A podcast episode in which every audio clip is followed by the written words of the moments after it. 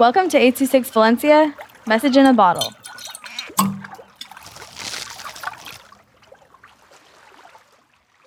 Walter in the Ice Incident by August with 826 Valencia.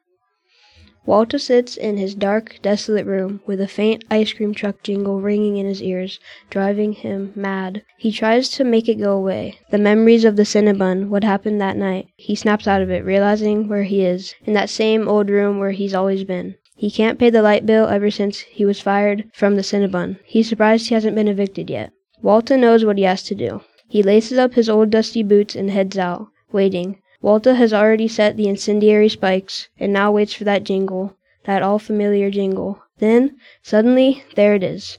First, he hears it. Then he sees it. The driver doesn't even see it at first, until it's too late.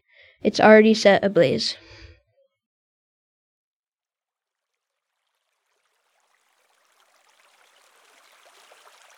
Eight oh Six Valencia is a non-profit organization dedicated to supporting under-researched students with their writing skills and to helping teachers inspire their students to write.